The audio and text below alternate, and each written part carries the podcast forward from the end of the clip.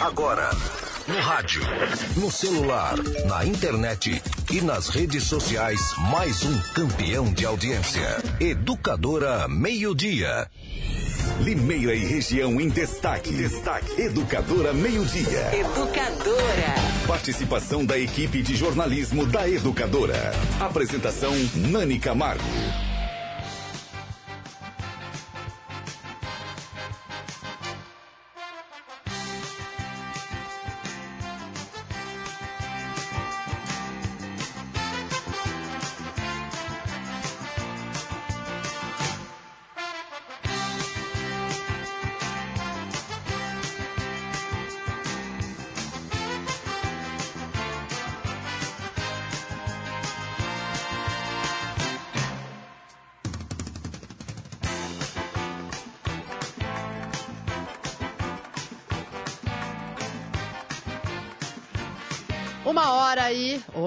Meio-dia e 59 minutos, sexta-feira, Educadora Meio-Dia, começando agora, hoje é dia 14 de junho de 2019. E foi uma sexta-feira cheia de protestos por todo o país, protestos contra a reforma da Previdência e também contra o contingenciamento de verbas da área da educação pelo governo Jair Bolsonaro. A gente acompanhou desde as primeiras horas da manhã a movimentação aqui em Limeira, antes da gente colocar o vídeo do Danilo Giannini, que esteve aí acompanhando estas ações pela cidade. Quero dar boa tarde aos meus colegas de bancada. Renata Reis, tudo bem? Oi, Nani, boa tarde. Boa tarde a todos que nos acompanham. Boa tarde, Bruno.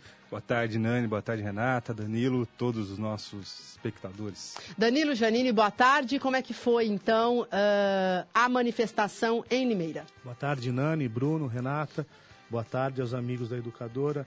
Nani, o pessoal, os organizadores calculam que eles reuniram mais ou menos, passaram pela Praça Otelo do Barros em algum momento, 300 pessoas. É o que eles esperavam, o número que eles esperavam de pessoas. Muitos dos que estavam em Limeira, Nani, foram para São Paulo, estão agora em viagem a São Paulo, onde os atos prometem ser maiores. Enfim, começaram em frente à agência do INSS por volta das 9 da manhã, até umas 10, 10 e meia, seguiram em marcha, em passeata, para a Praça Toledo Barros. Lá, um discurso pesado contra a reforma, a polícia, a guarda sempre acompanhando. Nada de violência, foi bem tranquilo aqui em Limeira. Eles calculam, então, como eu disse, mais ou menos umas 300 pessoas que passaram algum momento na Praça Toledo Barros. Muito bem, então vamos acompanhar a reportagem feita pelo jornalista Danilo Giannini, ouviu as partes e a gente vai entender aí o que é que os manifestantes querem e esperam do governo Jair Bolsonaro. Vamos conferir. Aos amigos que acompanham a Educadora pela internet, pelas redes sociais e também nos ouvem pelo rádio, a gente fala da frente da agência do INSS de Limeira, onde hoje, por volta das 9 da manhã, manhã desta sexta-feira, aconteceu aqui um ato que faz parte daquela greve geral que acontece em todo o Brasil contra a reforma da Previdência. Ao meu lado aqui, representantes dos principais sindicatos de Limeira, de alguns deles, na verdade, Júnior da Alimentação, Silvana do Sindicel, servidores municipais, e o Edivaldo, que é representante da PESP, que é o Sindicato dos Professores do Estado. Eles vão falar para a gente sobre o ato, o que eles são contra na reforma e depois sobre a manifestação que acontece na Praça Toledo Barros ainda na manhã desta sexta-feira. Primeiro, Júnior aqui. Júnior, é mais um ato envolvendo diversos sindicatos de Limeira contra a proposta do governo Jair Bolsonaro da reforma da Previdência. Como que você avalia o ato agora na manhã desta sexta-feira? Tudo bem? Tudo bem, até agora positivo, né? Na verdade, o movimento sindical aqui de Limeira está de parabéns porque nós tiramos como meta, já lá em março, né, no início do ano, realizar um ato, uma manifestação por mês, no sentido realmente de dialogar, de conversar com a população e apontar realmente os malefícios dessa proposta previdenciária do governo Bolsonaro, né? Eu acho que dentro dos nossos objetivos, dentro daquilo que nós planejamos, até agora tem ocorrido aí de uma forma tranquila e vamos seguir com as nossas manifestações, né? Tá certo, vamos ver a Silvana agora, Silvana Arado, do Sindicel. Silvana, a participação do funcionalismo público foi grande. Como é que vocês avaliam aqui as pessoas presentes nesse ato? Eu avalio que os servidores públicos estão bastante conscientes, né? Porém, nós estamos vindo aí de muitos atos, nós fizemos greves, nós tivemos dia 15 de maio também que aconteceu e eles tiveram uma grande participação nesses atos. Mas eles estão bastante conscientes. Gostaríamos que tivessem mais, não só dos servidores públicos, mas de outras classes trabalhadoras. Mas nós sabemos a conjuntura também que nós estamos vivendo. Mas temos percebido nas conversas que não tem ninguém a favor dessa reforma. Uma reforma que começa novamente em cima da classe trabalhadora, que já contribui compulsoriamente, né, com o desconto para o INSS, no nosso caso, servidores públicos e PML. Não fomos nós que causamos esse rombo, se é que ele existe, né? Então, se essa reforma está acontecendo, ela deveria começar cobrando os seus devedores. Nós sabemos que as empresas hoje devem R$500 bilhão para o governo de impostos previdenciários e não é feita a fiscalização para a cobrança desses impostos. Então, não é justo, se não há cobrança desses impostos, que a classe trabalhadora venha cobrir esse rombo que nós nem acreditamos que existe. Tá certo. Vamos ouvir agora o Edivaldo Costa, que é o secretário de Assuntos Municipais da PESP. Edivaldo, vocês da PESP participaram do ato aqui em Limeira e também vão participar em São Paulo, onde a greve, o ato deve ser muito maior. Como que está a mobilização lá, segundo informações que você tem? Isso, então está muito organizado o pessoal, são diversos trabalhadores. Em São Paulo vai estar fechado o setor de transporte também, inclusive de metrô, em apoio. Claro que já temos que dialogar com a população desde a época do governo Temer, não é? Porque a reforma vem sendo proposta há muitos anos atrás. E a intenção sempre foi de perdoar, como a Silvana disse, o Arthur, muito bem, os grandes devedores, que são os grandes empresários. E acabar, o trabalhador tem que pagar mais essa conta. Então é importante esse diálogo com a população, porque todos os trabalhadores serão afetados, não são só os servidores públicos. Então todo mundo tem que parar assim, mostrar que está insatisfeito com essa proposta aí, porque ela não tem nada de benefício para o trabalhador. Pelo contrário, como dissemos, só perdoa a dívida daquele que deve, e acaba pagando a conta aí o trabalhador mais uma vez. Nós, trabalhadores, não aguentamos mais pagar, né? Sempre levar nas costas tudo que acontece de ruim no país. E quem segura esse país somos nós, trabalhadores, servidores públicos, que atendemos diariamente a população. E nós queremos atender bem, sim, e continuar trabalhando bem, sim, e aposentar um dia, sim, porque nós contribuímos para isso. Não é uma coisa que é dada, é descontado, então ela é solidária, nós pagamos para aposentar. Não é uma coisa que vem do governo, como muitos estão dizendo por aí, a grande mídia tem dito. Então esse discurso é errado. Tá certo, então, o pessoal está aqui, agora vão para a Praça Toledo Barros, no centro de Limeira, onde o ato continua na manhã desta sexta-feira. Danilo Giannini para a Educadora. Muito bem, então, as manifestações que ocorreram em Limeira. Danilo, agora à tarde, então, parte desse grupo foi a São Paulo. A situação deve estar normalizada e em relação aos serviços públicos, aqui em Limeira também não foram afetados. Nani, em Limeira, nas primeiras horas da manhã, algumas escolas estavam com menos funcionários, escolas municipais. Os bancos abriram mais tarde, Nani, as agências abriram por volta das 11 horas. A Caixa Federal na Praça Toledo Barros, por exemplo, ela estava com uma fila imensa na frente da agência, nós estávamos lá, e a hora que as portas abriram, as pessoas entrando, então, enfrentaram filas lá dentro. Postos de saúde, UBSs, tudo normal, viu, Nani? Qualquer problema que as pessoas encontrem agora à tarde, nada tem a ver com os protestos, com os atos. Seriam problemas pontuais que não têm relação alguma com o ato de hoje pela manhã. Bruno Bortolan, em relação aos protestos, como é que você vê essa movimentação? A gente pode dizer que todos os governos, né, todos os presidentes da República, quando sentam naquela cadeira, estão sujeitos a esse tipo de situação. O projeto da reforma da Previdência é algo muito grandioso, então acho que o Bolsonaro mesmo já esperava essa reação. Todo mundo, acredito aqui, nesta mesa, defende que a reforma precisa ser feita. Agora, os ajustes também têm que ser discutidos, né? Nani, amigos, eu acho o seguinte, tem pontos da reforma da Previdência que eu também discutiria, também sou contrário. Eu acho que do jeito que negociaram essa semana, inclusive, ela está desidratada, ela não vai servir para nada. né, a reforma proposta pelo ministro Paulo Guedes, que prevê uma economia de 1 trilhão, desde que incluísse os estados e municípios. E deve incluir os estados e municípios, senão ela não será produtiva. Ela tem que incluir, ela tem que ser a proposta original do ministro Paulo Guedes. Com uma filigrana aqui ou outra, eu também discordo, eu também discutiria se fosse deputado federal. Agora, o direito à livre manifestação, que é constitucional, que é previsto na nossa Constituição, ele, claro que deve ser respeitado.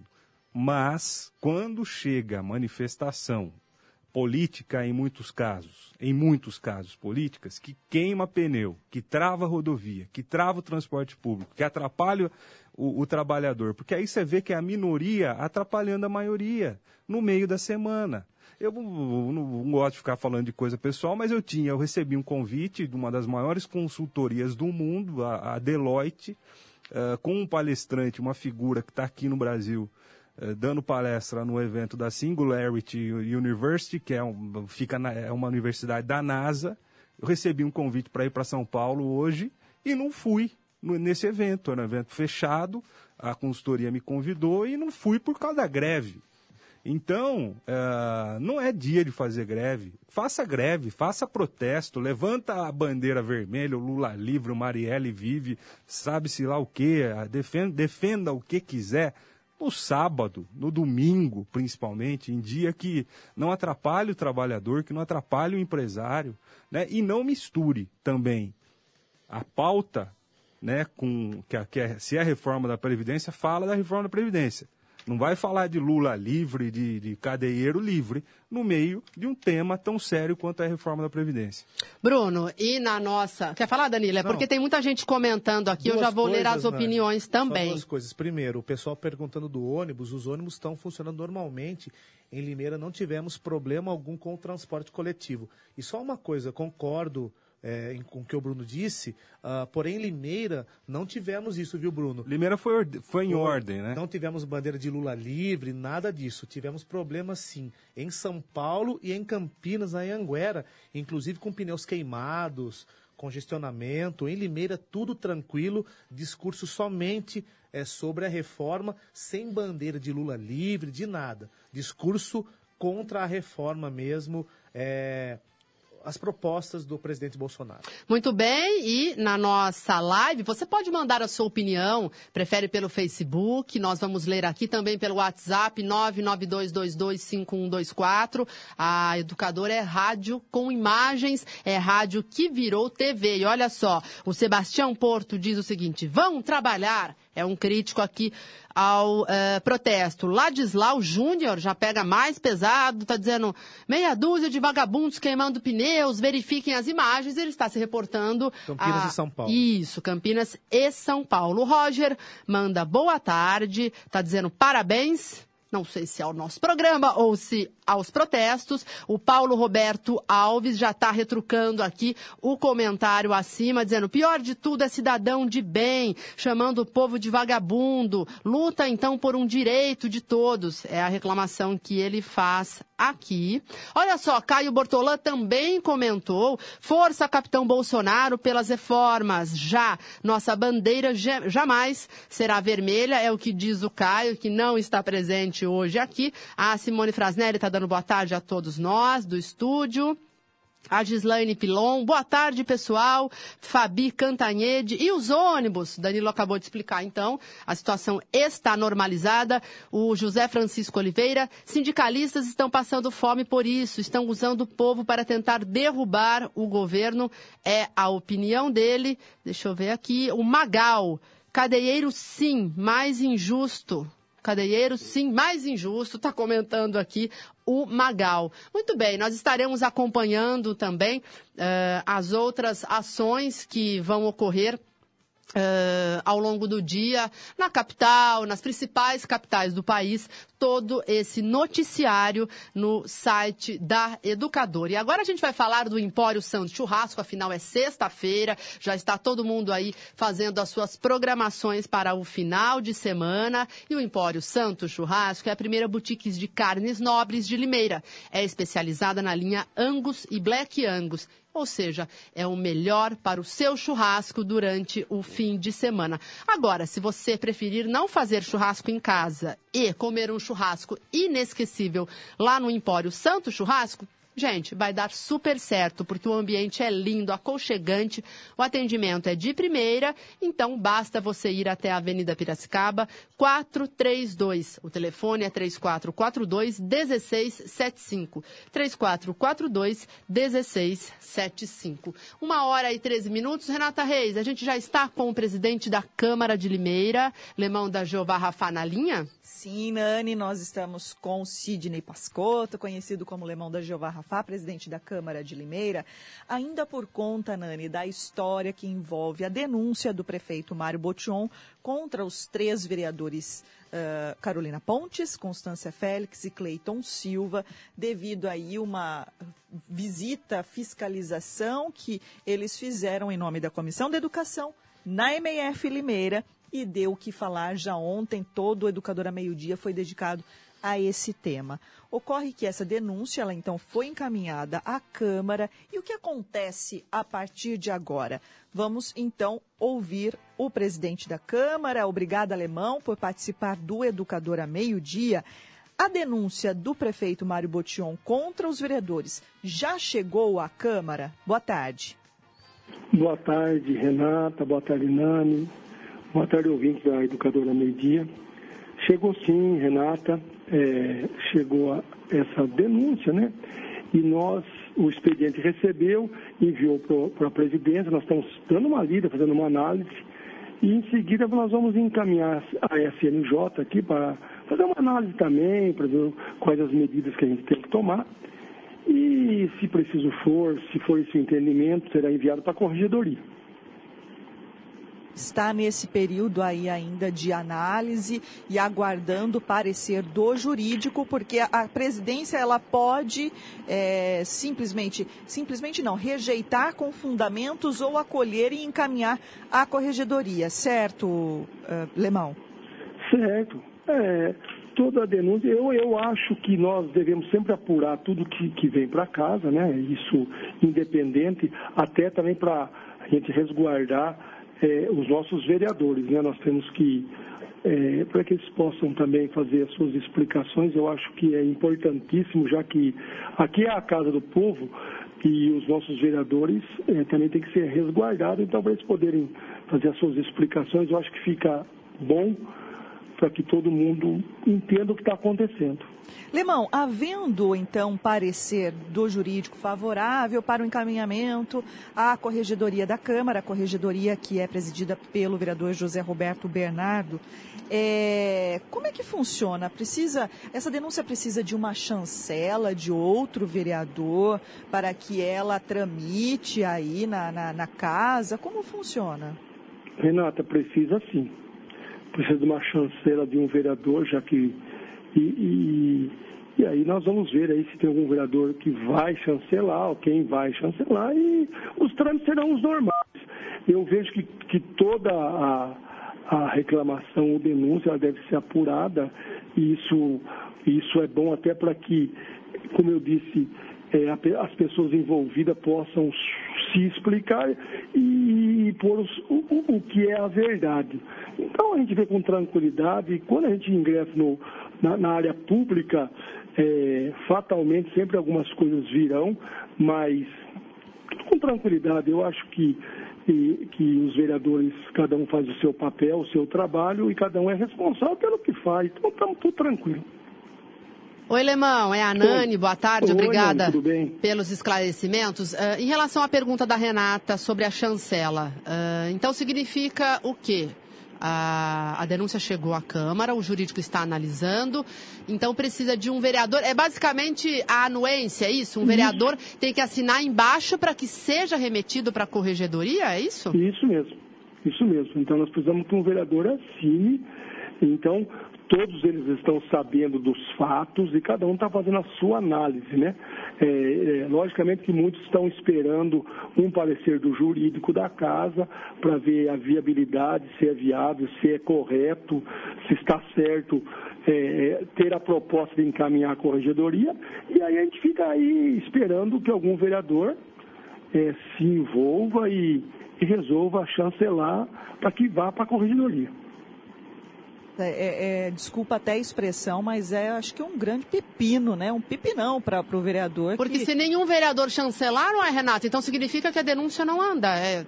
A gente está falando, né, Nani, de uma denúncia contra 3 vereadores da oposição. O Mário, ele tem aí vários vereadores, né, da sua base aliada, que poderão, né, chancelar ou não essa denúncia contra os 3 vereadores, para que siga aí a investigação na Corregedoria da Câmara. Agora, Alemão, haverá deliberação no plenário ou não, após essa possível chancela aí? Não precisa, não, Renata, não vai haver deliberação no plenário, não. Se tiver a chancela de um vereador e for indicado para ser enviado à Corregedoria, se for indicado, ele vai direto para a Corregedoria. Bom, lembrando, Renata, que também estudo de outra forma, se tiver qualquer vereador, supostamente, como é usado o termo da base, e vier alguma denúncia contra ele, também o vereador da oposição poderá chancelar e vai para a corregedoria. Quanto ao Zé estar na base, o Zé da Mix, o vereador Zé da Mix está na base ou não, eu acho que é uma responsabilidade de cada vereador quando ele assume não digo um cargo, mas é um cargo na Câmara como presidente ou como corregedor, tratar com lisura, com transparência, com tranquilidade, né? Eu acho que nós estamos falando de pares e nós temos que ter, apesar das divergências, às vezes ideológica ou partidária, nós somos vereadores eleitos pelo povo e nós temos que analisar com bastante tranquilidade e ser o justo, né? O que deve ser feito. Lemão, inclusive é o que todo mundo espera, né? Lisura por parte de todos os vereadores. A gente só chama atenção, né, o fato de ser um prefeito encaminhando uma representação à Câmara de Vereadores contra 3 vereadores. Nós até discutíamos aqui ontem, não é, Bruno e Nani, de que parece ser algo inédito, né? Um vereador, um prefeito. Eu não me lembro, acho que nunca aconteceu. Outros vereadores e depender da chancela de um outro colega parlamentar para que a denúncia prospere dentro da Câmara. Mas essa a ressalva que é feita aqui, não sei se o senhor quer se manifestar sobre isso. O funcionário, apesar de ser da Secretaria de Educação, é um funcionário da Prefeitura Municipal de Limeira e se o prefeito achou por bem dessa forma... Ele é o prefeito, mas ele também é um cidadão e qualquer cidadão pode protocolar alguma reclamação, alguma coisa contra algum vereador. O fato é que tem que ser apurado, nós estamos aí apurando sobre o que aconteceu na escola, é isso que a comissão está fazendo e vamos ver os desdobramentos agora, porque ainda, se é uma coisa nova, como o prefeito mandou, também é uma coisa nova, assim, 3 vereadores serem indiciados ou comunicado alguma coisa errada. Nós precisamos analisar com tranquilidade, bastante transparência. Eu acho que quem merece toda essa resposta é a própria população e os vereadores com certeza terão suas explicações a dar aí. E muito tranquilo, eu acho que cada vereador está aqui imbuído em fazer o seu trabalho, mas nós temos que fazer o trabalho também com bastante tranquilidade. Presidente, da minha parte uma última pergunta, tem prazo para que essa chancela ocorra? Está no jurídico, né? Mas para mandar para a corregedoria já tem que estar anexado esta assinatura de um vereador. E isso tem prazo ou não? Não tem um prazo definido, mas também não é uma coisa que tem que ficar engavetado, tem que ser resolvido. Ou o presidente, ou a gente liberando por um lado ou por outro. Agora, logicamente, depois da explicação nosso jurídico, nós vamos passar para todos os vereadores que vão fazer também as suas análises e dentre eles, se houver algum querendo se chancelar, está aberto, né? Com bastante tranquilidade. O Lemão da Jeová Rafa, só uma dúvida, Lemão, o presidente da Câmara pode chancelar essa denúncia?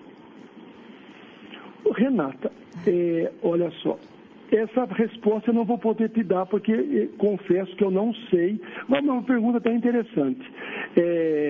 Logicamente, como presidente, Se eu puder, eu quero passar essa incumbência para os pares. Eu acredito que não, mas eu não vou poder te responder com certeza, porque talvez ficaria meio... pode parecer... por um lado, pelo outro. Eu gostaria que todos nós, como vereadores, analisássemos e cada um fizesse o seu juízo. Eu, nesse momento, também quero ter análise do jurídico para tomar essa decisão, né? Se pudesse eu assinar. Eu acredito que não, mas eu não tenho certeza, eu prefiro falar que eu não sei para você, viu? Mas eu posso tomar essa informação e te passar depois por zap, tá? Compreensível, Lemão. E a gente vai continuar acompanhando, né, os desdobramentos dessa situação, que tem total interesse público também. Muito obrigada, vereador Lemão da Jeová Rafa, presidente da Câmara Municipal de Limeira. Uma boa tarde ao senhor. Obrigado, Renato, Nani, aos ouvintes. Eu não sei se você falou que o Bruno, não sei se o Bruno está aí. Um abraço para o Bruno. É a pessoa que eu considero, gosto muito e esperamos você, Bruno. Um abraço, meu amigo. Oh, tudo de bom. Olha só, agora jogou a bomba para os vereadores. Meus amigos, o que vocês acham? Vamos fazer uma votação? Quem é que vai chancelar isso daí, essa situação? Essa pergunta aí do presidente, Renata, foi muito interessante. E acho que até o Lemão tem razão, porque o presidente da casa, embora seja também um vereador, sim, antes de ser presidente... Ele é o cara que desempata, ele é o cara que... Ele responde pela instituição, inclusive pelos próprios vereadores que estão sendo investigados. Então, talvez não caberia, né? Ficaria uma situação um pouco desconfortável o presidente da Câmara chancelar. Agora, ele é vereador também, tem um gabinete, né? Então... É um vereador só, Nani, que precisa? Uma chancela, exato, já. Agora, Nani, vocês se lembram melhor. Quem são os da base? Eu acho que a chancela partirá do Estevão Nogueira, Renata Reis. Eu também acho, embora tenha aí, Jorge de Freitas, José Roberto Bernardo, que não pode, que é o corregedor. Né? O Zé já tá fora, vamos lá. Quem mais? Érica Tanque. Então, a Érica, como líder do prefeito, eu acho que ela também não faria isso. E digo mais, acho que a Érica também não faria, até por conta de uma relação com a Carolina Pontes. Não estou dizendo que ela seria parcial, mas assim, a gente sabe, ali é uma casa política, mas tem vereadores que são mais amigos de um, mais próximos. A Carolina Pontes chegou a trabalhar no gabinete da Érica Tanque num período. Não sei, é só as situações que eu estou visualizando ali. Porque assim, mas, a chancela, exemplo, virá de um governista, isso é óbvio. Mas, por exemplo, né? A Érica Tanque, por ser líder do Mário, não sei se tem um impedimento. Faria sentido ela... Não, acho que não. Não, exato. Faria sentido ela assinar. Já que ela é líder, né? Representa o prefeito, é interesse do prefeito, a denúncia. Mas e a questão, pessoal, ela concorda com o que o prefeito está dizendo? Mas ela não é massa de manobra, sim, né? Ela pode discordar totalmente. Sim, por esse lado, né? Sim, eu concordo, mas não seria absurdo ela assinar. Ao menos não deveria nenhum, né? Já que ela é líder do prefeito, ou seja, não seria um absurdo. Não. E aí, Bruno?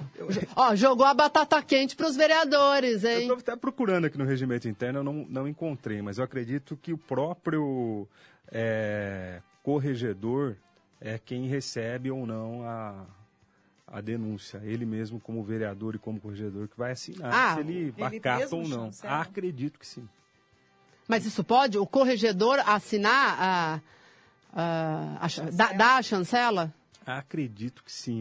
Aí ficou uma dúvida jurídica que... Não, porque daí vale a mesma coisa para o Lemão, porque se o corregedor está lá para investigar a todos... Então, mas o presidente, ele sempre tem aquela função de neutralidade, né? Então, tem alguns tipos de votações... Mas o corregedor, nesse caso, também deve ter. Mas o corregedor, que ele não precisa. Agora, a corregedoria é um órgão feito para esse tipo de coisa, né? Para investigar a própria conduta dos vereadores. Então, ele tem, acredito que teria essa legitimidade de aceitar ou acatar ou não a denúncia.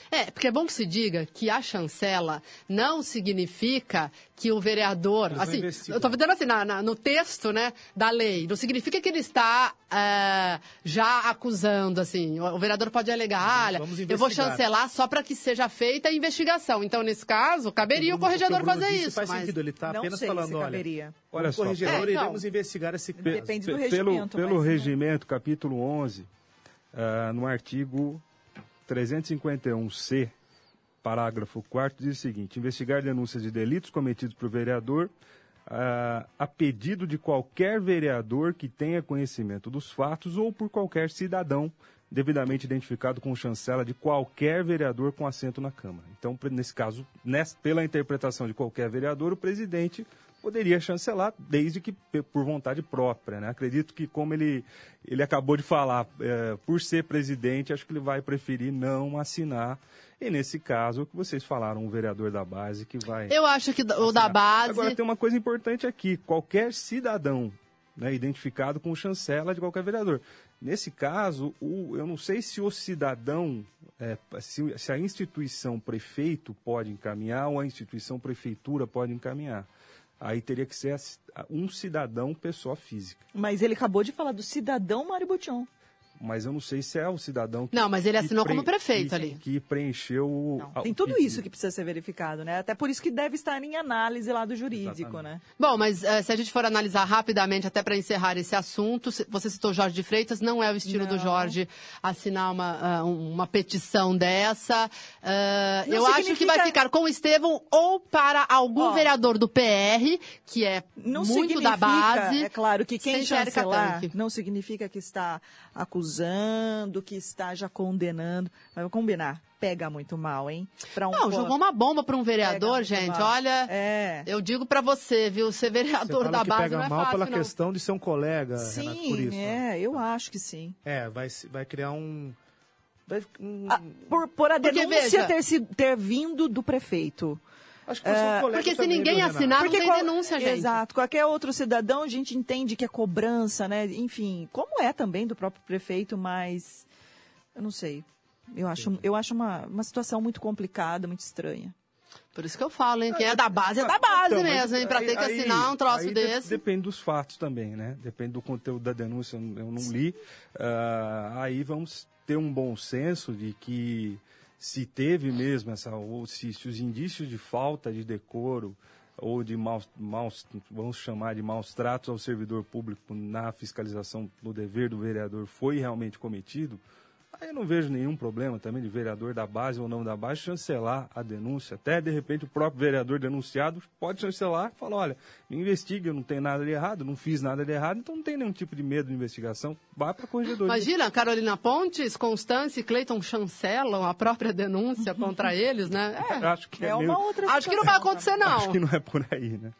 Muito bem, 1h30, Aguinaldo Eletrônica conserta a sua TV, o seu som, a sua máquina de café, seu micro-ondas, tudo sem compromisso. Você leva o equipamento lá, o orçamento é grátis e a entrega é grátis e o orçamento é sem compromisso. A retirada também é grátis. E vocês já sabem, todas as peças originais e mais de 36 anos de experiência. Vá até lá, procure a Luciana e o Alexandre. Fica na Rua Tiradentes, 1075. O telefone e o WhatsApp são o mesmo, 3441-4311.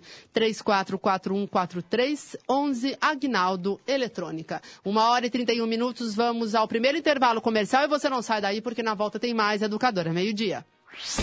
Você está conectado em todas as plataformas. Educadora Meio-Dia.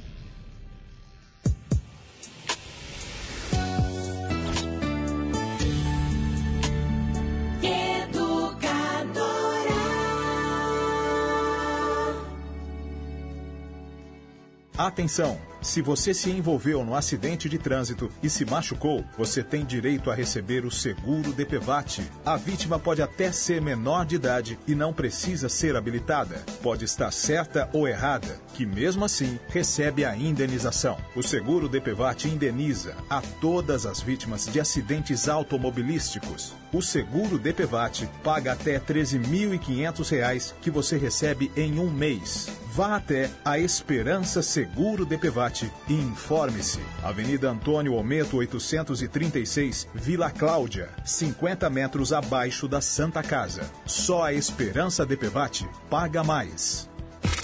Educadora. A sua rádio em todas as plataformas. Bom dia, seu Jorge. Tem uma vaguinha pra cortar o cabelo? Bom dia, novo amigo. Mas claro, inclusive tô doido pra estrear meus aparelhos novos.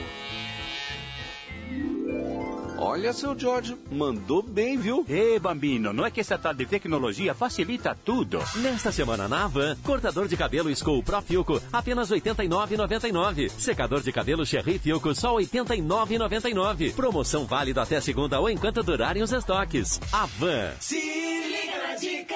A dica de hoje são as ofertas imperdíveis do Savenhago, preparadas especialmente para esse final de semana. Confira! Colchão mole, o quilo, 18,70. Mussarela Italac, peça ou pedaço, o quilo, 17,80. Cerveja Skol Pilsen ou Puro Malte, lata 350 ml, com 18 unidades, 35,82. Nesta embalagem, a unidade sai por 1,99. Parcele em até 3 vezes no cartão Savenhago. No Savenhago tem tudo o que você precisa. Fica a dica! Todo dia, você sabe que para ficar bem informado é só se ligar. Jornalismo Educadora, isento, imparcial, atuante. A notícia em tempo real em todas as plataformas. Jornalismo Educadora, compromisso com o povo, compromisso com a verdade. Educadora, muito mais que rádio. Vem nessa onda. Siga a página da Educadora no Facebook e fique bem informado. Se você quer poder mais, faça Senac Limeira. São diversos cursos livres e técnicos. Fazendo Senac, mais que estudar, você aumenta suas chances de sair empregado, porque aprende na prática. Inscrições abertas para os cursos técnicos em design de interiores, podologia, massoterapia, estética, segurança do trabalho, comunicação visual e logística. Acesse sp.senac.br/Limeira ou ligue 21 14 9199. Senac Limeira, para você poder mais. Tá na hora de trocar seu celular. Corre pra Casas Bahia, seu usado vale mais. A memória sempre cheia, a bateria não dá mais. Quem quiser troca com a gente. Na Casas Bahia tem os smartphones que você quer. Tem LG K9 por apenas R$649. Aproveite! Tá na hora!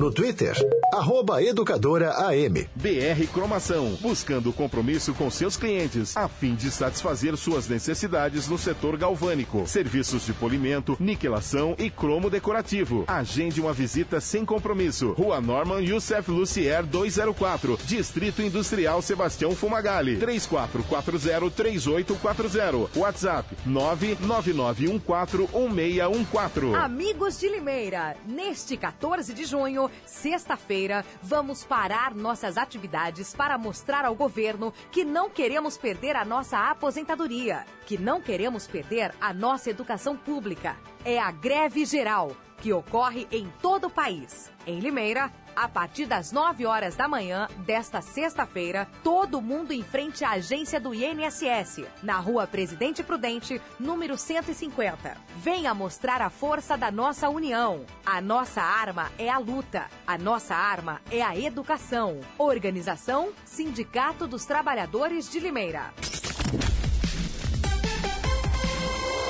Muito mais que rádio, Educadora.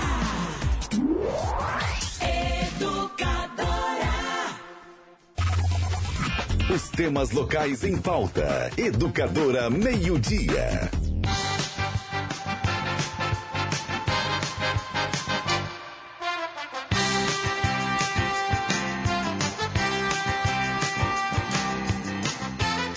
Bem, estamos de volta a 1h36 e a Autoescola Êxodos também é parceira deste programa, resolve todas as suas pendências junto ao Detran e se você tiver sem documentação, com um veículo bloqueado, basta ir até lá, fala com o Marcelo Assis, ele vai te dar todo o respaldo e o melhor, né? Dá para dividir, dá para parcelar. Né? Se a sua dívida com o Detran for muito grande, é tudo tranquilo. A Autoescola Êxodos vai fazer você voltar a dirigir de forma tranquila. E o melhor, cobre qualquer preço em documentação.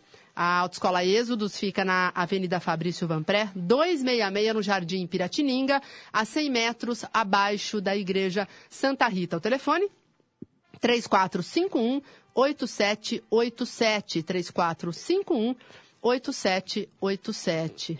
Olha só, a greve, eu estou lendo aqui as notícias, São Paulo, Rio de Janeiro, né? Nas grandes capitais, ônibus parou, em algumas regiões o metrô também. São Paulo, sem metroviários aderiram. Então, quer dizer, para as metrópoles, né, Danilo, os cidadãos aí tiveram problemas, né, para ir trabalhar, enfim, né? Transporte principalmente, viu, Nani? Bancos também, mas o transporte é o principal problema em grandes cidades como São Paulo. Muito bem, Renata Reis, agora a gente vai falar com o doutor Luiz Alberto Segala Bevilacqua. Exatamente, Nani, promotor de justiça aqui em Limeira, promotor que lá atrás foi autor das ações contra a família Félix, tanto as ações penais, a ação penal foi movida, né, pelo GAECO, o doutor Bevilacqua era um dos integrantes e também autor de várias ações que foram movidas na área do patrimônio público aqui na cidade. Dr. Luiz Alberto Segala Bevilacqua vai nos explicar, Nani, por que as ações criminais foram encaminhadas para a Justiça Federal. Pela segunda vara criminal de Limeira, aqui na Justiça Estadual, tramitava, né, até então, há pouco mais de 5 anos, 5 ações penais, sendo uma principal, outras 3 por dependência e uma outra que já foi julgada, mas que tem relação apenas com o ex-assessor, o Rico Pinheiro. Doutor Bevilacqua, eu gostaria que o senhor explicasse melhor sobre essas ações penais, até porque, por conta do tempo, muitas pessoas, né, até imaginam, deve ter acabado, né, os processos devem já ter, de alguma forma, sumido ou não deu em nada. Essas ações penais, doutor Bevilacqua, por que elas foram transferidas para a Justiça Federal? Boa tarde. Boa tarde, Renata, a Nani, os demais integrantes aí do estúdio e, em especial, aos nossos ouvintes. E sempre é um prazer falar com vocês e esclarecer ao destinatário de todo o serviço público que é o cidadão.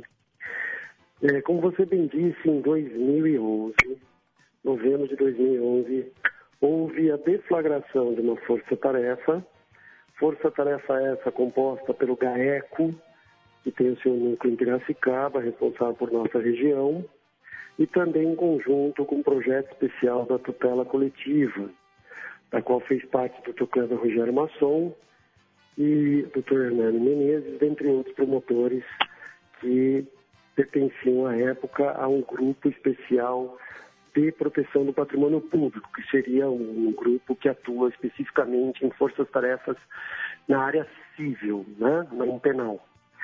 Essas medidas que foram tomadas em 2011, tanto no âmbito criminal quanto civil, inclusive com uma medida até excepcional de busca de documentos dentro da Prefeitura Municipal de Limeira, inúmeras ações civis públicas foram propostas, com certeza mais de 10, né? E acho que até supera 20, precisamos aí analisar ponto a ponto quais ações foram instruídas, mas com certeza dezenas, e também 4 ações penais foram movidas no Juízo Criminal de Limeira, contra então o ex-gestor público, alguns de seus familiares e assessores.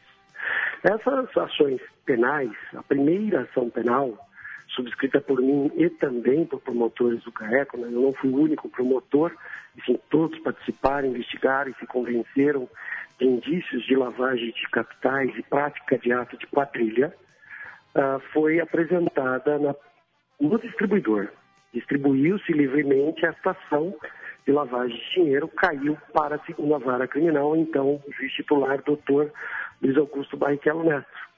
As demais ações penais, mais 3, elas versavam sobre crimes de licitação, crimes de fraude à licitação. E pela regra do Código de Processo Penal, em especial o artigo 76 do Código de Processo Penal, se um crime licitatório, um crime qualquer, está ligado a um outro crime de lavagem de dinheiro, e é o que o GAECO apurou indiciariamente e moveu esta ação, as demais ações, as de fraude licitatórias têm que acompanhar a de lavagem de dinheiro. Então, ela atrai, que a gente chama no direito de visa atrativa, força atrativa, por determinação da lei.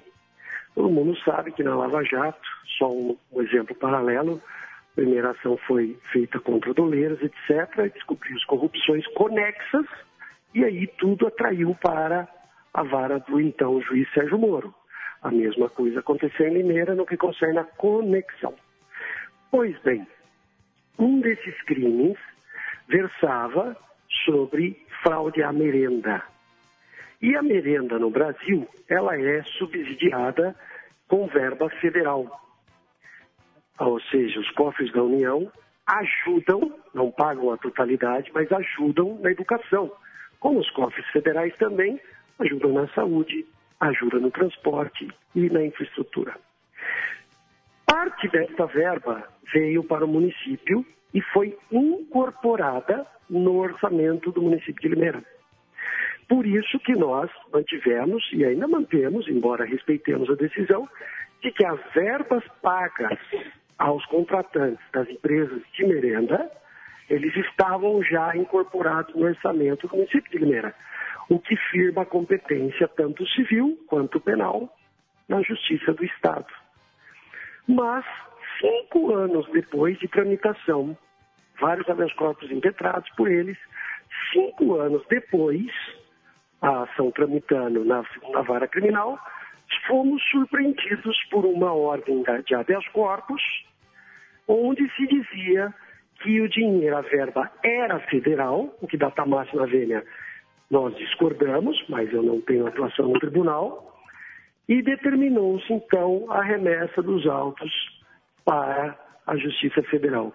Então, como um processo estava atrelado ao processo maior, né, 3 processos ligados ao processo de lavagem, todos devem seguir atrás. Então, se a matriz foi embora, os demais processos a ele conexos devem ir atrás.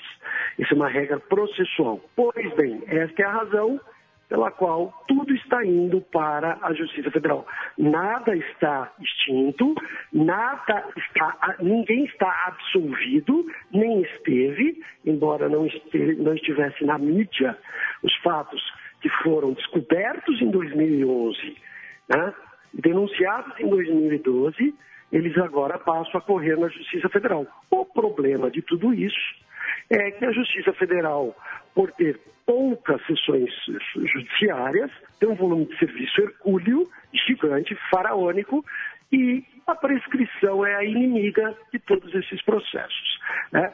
Foi uma manobra processual dos advogados, prevista em lei, embora respeitemos e discordemos do posicionamento desembargador, porque o documento está nos autos, dizendo pessoalmente que incorporou-se ao orçamento do município, mas, infelizmente, a Câmara achou que, por ser oriundo parte da União, deve ir para lá, discordamos.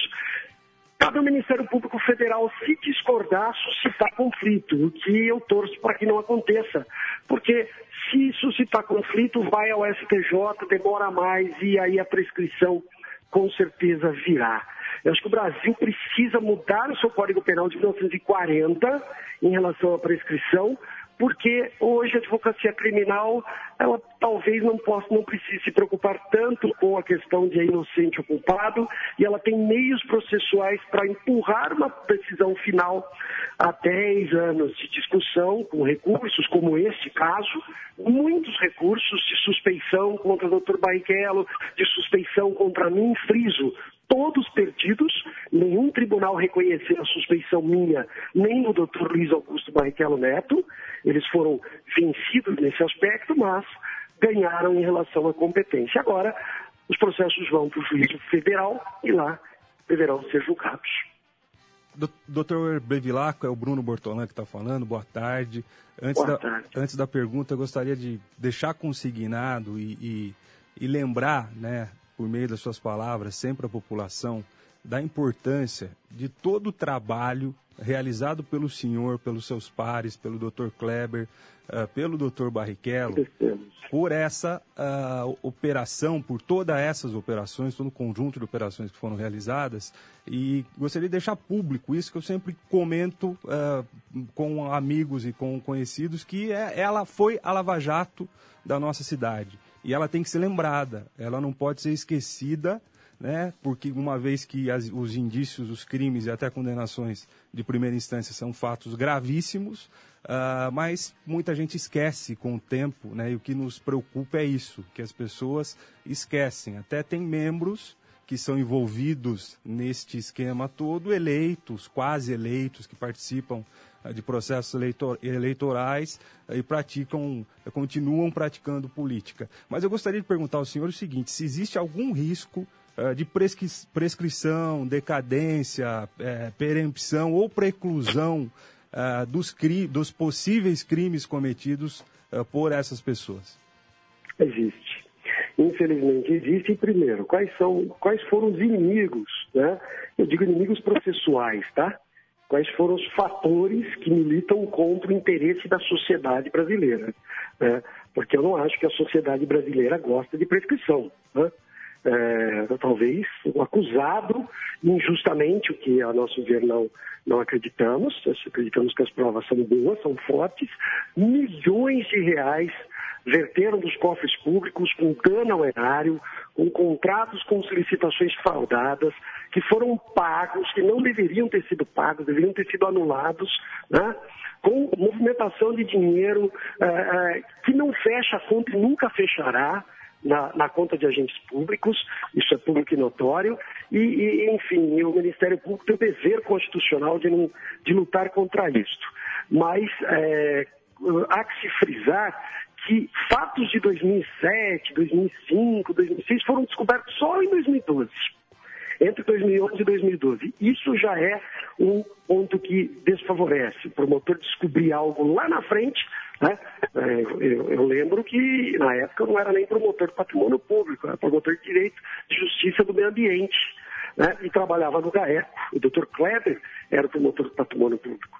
Então descobriu-se, e depois uma luta jurídica com os bancos que hoje vocês podem ver aí, envolvidos na Lava Jato, não vou nominar bancos, mas bancos envolvidos na Lava Jato, bancos cujos gerentes estão aí contribuindo com a prática de lavagem de capitais, isso aí está na Lava Jato, mas infelizmente, no nosso caso, tivemos que lutar para ter informações, tivemos que entrar com pedidos, o doutor Barrichello fixou multa nos bancos para que precisássemos, pois precisávamos das informações bancárias para fazer um laudo pericial.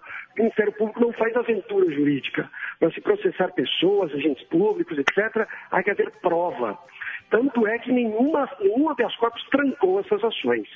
Depois de obtidas, com 2 anos de luta contra bancos, nós conseguimos ofertar a denúncia. Aí, ofertando a denúncia, o prazo prescricional ele é interrompido, é como uma ampulheta que se volta para o zero, né?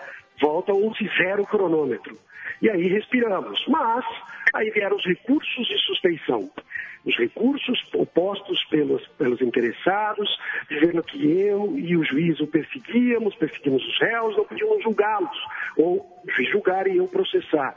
Esses recursos, o Dr. Barrichello entendeu por bem aguardar o julgamento desses recursos, com devido respeito entendia o contrário, o processo tinha que correr, né? Mas ele aguardou o julgamento desses recursos, todos perdidos, ou seja, os tribunais superiores disseram que nós não tínhamos nenhuma razão para sairmos dos processos, deveríamos ficar nos processos.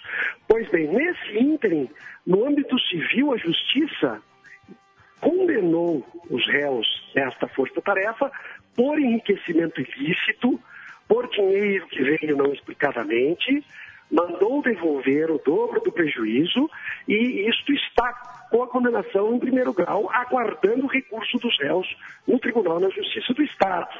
Na Justiça do Estado, no âmbito criminal, demorou mais por causa dos recursos de sustentação e também da luta para obter informações nos bancos. Ou seja, nós precisamos mudar a legislação, realmente os bancos prestam serviço de interesse público, precisam ser punidos quando atravancam por burocracia, por morosidade, e quem perde é o cidadão. Né? É o cidadão que perde, porque a informação tem que chegar rápido e ela não chega.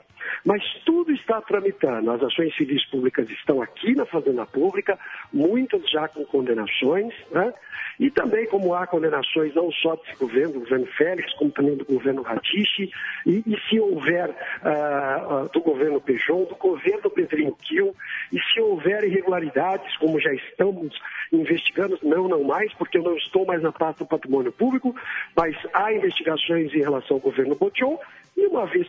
Caso seja o caso de obtenção de provas, poderá haver as ações civis também contra qualquer gestor que não prime pelo cumprimento integral e à risca da legislação e cuida da coisa pública como tem que ser cuidada, com a Constituição e as leis humanas. Então, isso é uma prestação de contas ao munícipe, porque não entende, não deve entender mesmo, é uma coisa complexa do direito, mas este é o quadro. As ações civis ainda tramitando em Limeira e as 4 ações penais em relação a essa fortaleza que vocês me perguntaram, indo para a Justiça Federal.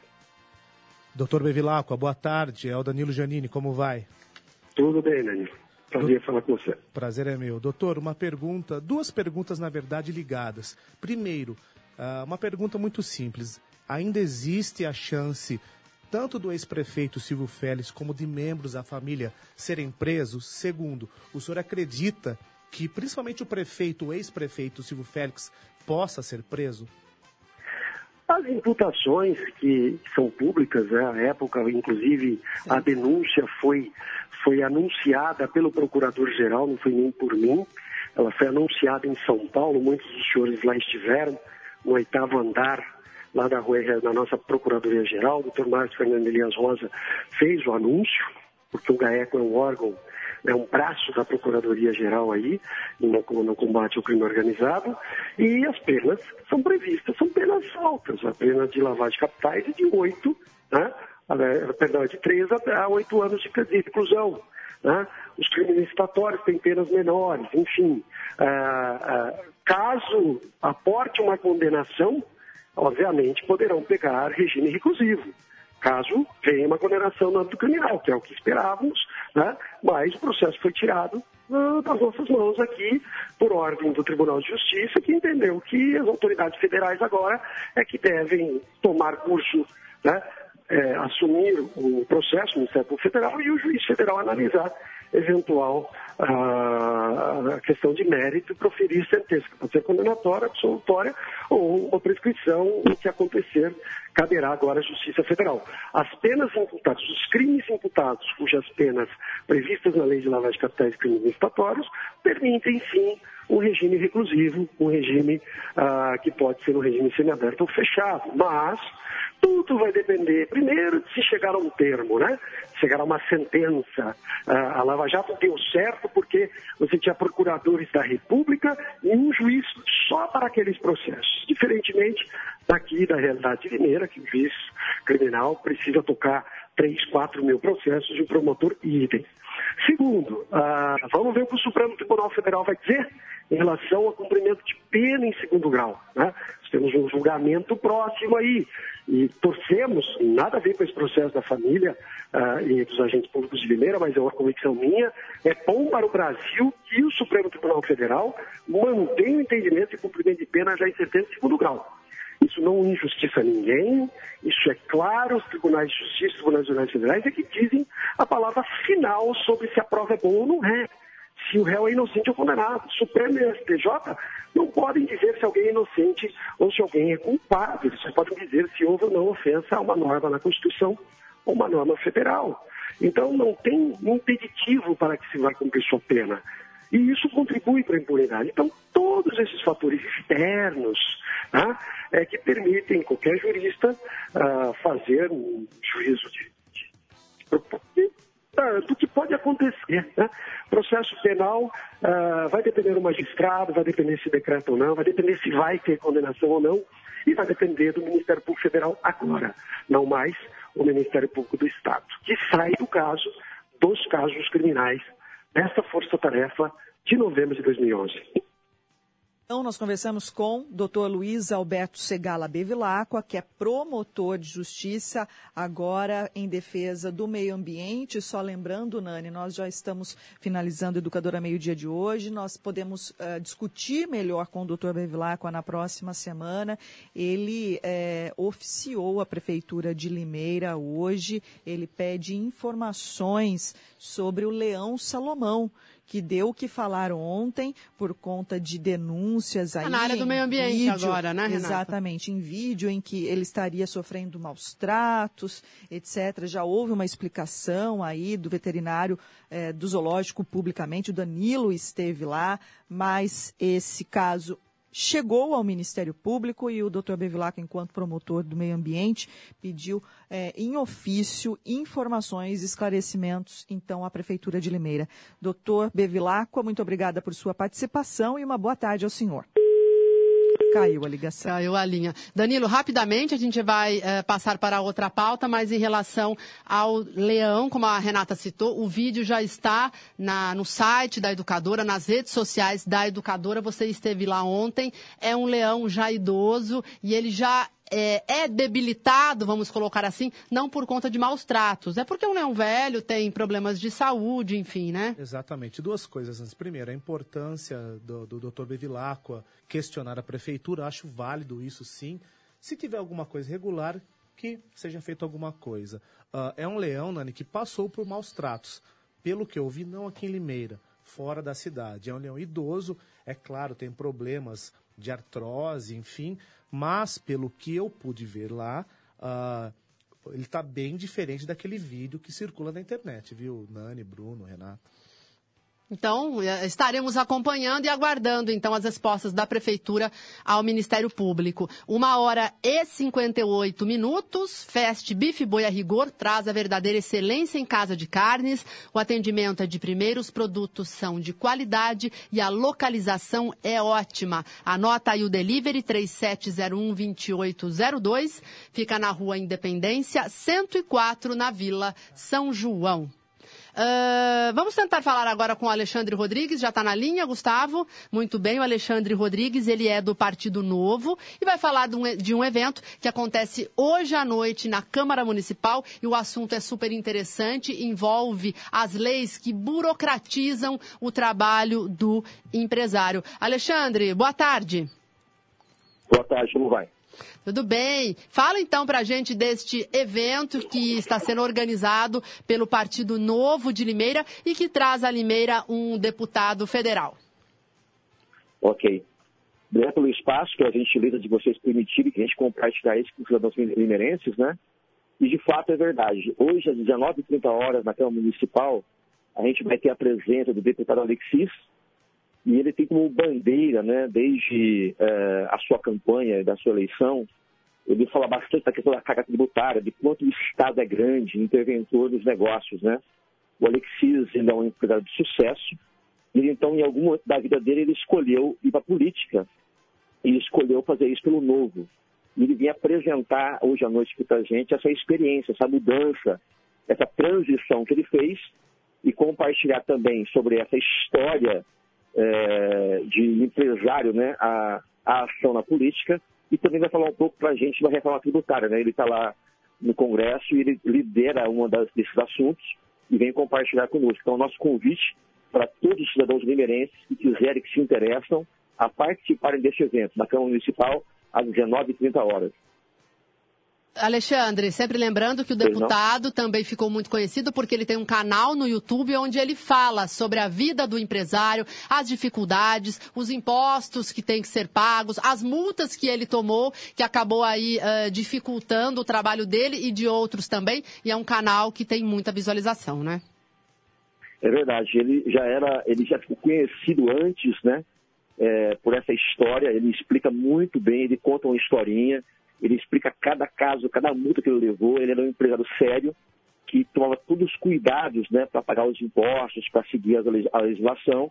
E ele, então, quando ele foi autuado com mais de 20 multas, ele resolveu fazer uma história e colocou isso no seu canal, e na intenção de instruir como o Estado, né, mesmo como o Estado influenciava na vida do empresário, do empreendedor, de maneira má. E ele, então, foi muito didático e esse vídeo teve milhões de acessos, né, e ele ficou famoso nessa época por causa dessa questão também. Muito bem lembrado. Muito bem. Obrigada, viu, Alexandre, pelos esclarecimentos. Ótima tarde para você. Tá, joia. Obrigado. Tchau. Muito bem. 2h02. Vem aí o grande Edmundo Silva. Tchau, pessoal, tchau, para todos. Tchau, gente. Bruno, se você volta amanhã, eu né? Eu volto amanhã. Aliás, só deixa 2 segundos. Bruno, tem a matéria da campanha do agasalho para os pets. Exatamente. A gente vai falar amanhã sobre a arrecadação de panos, de roupas para os animaizinhos, que também tem frio, para os animaizinhos de rua, abandonados. E registrar que esse evento de hoje é muito importante. Esse pessoal do Novo tem feito um trabalho diferente na política, merece atenção. Amanhã eu estou de volta às 8 e às 9 tem o Momento Pet. Uma ótima sexta-feira a todos. Tchau, Bruno. Tchau, Renata. Tchau, tchau Danilo. Gente. Boa tarde. E para você, ótima tarde, né? Para você, fica aí com a programação da Educadora e com o grande Edmundo Silva. Tchau, gente.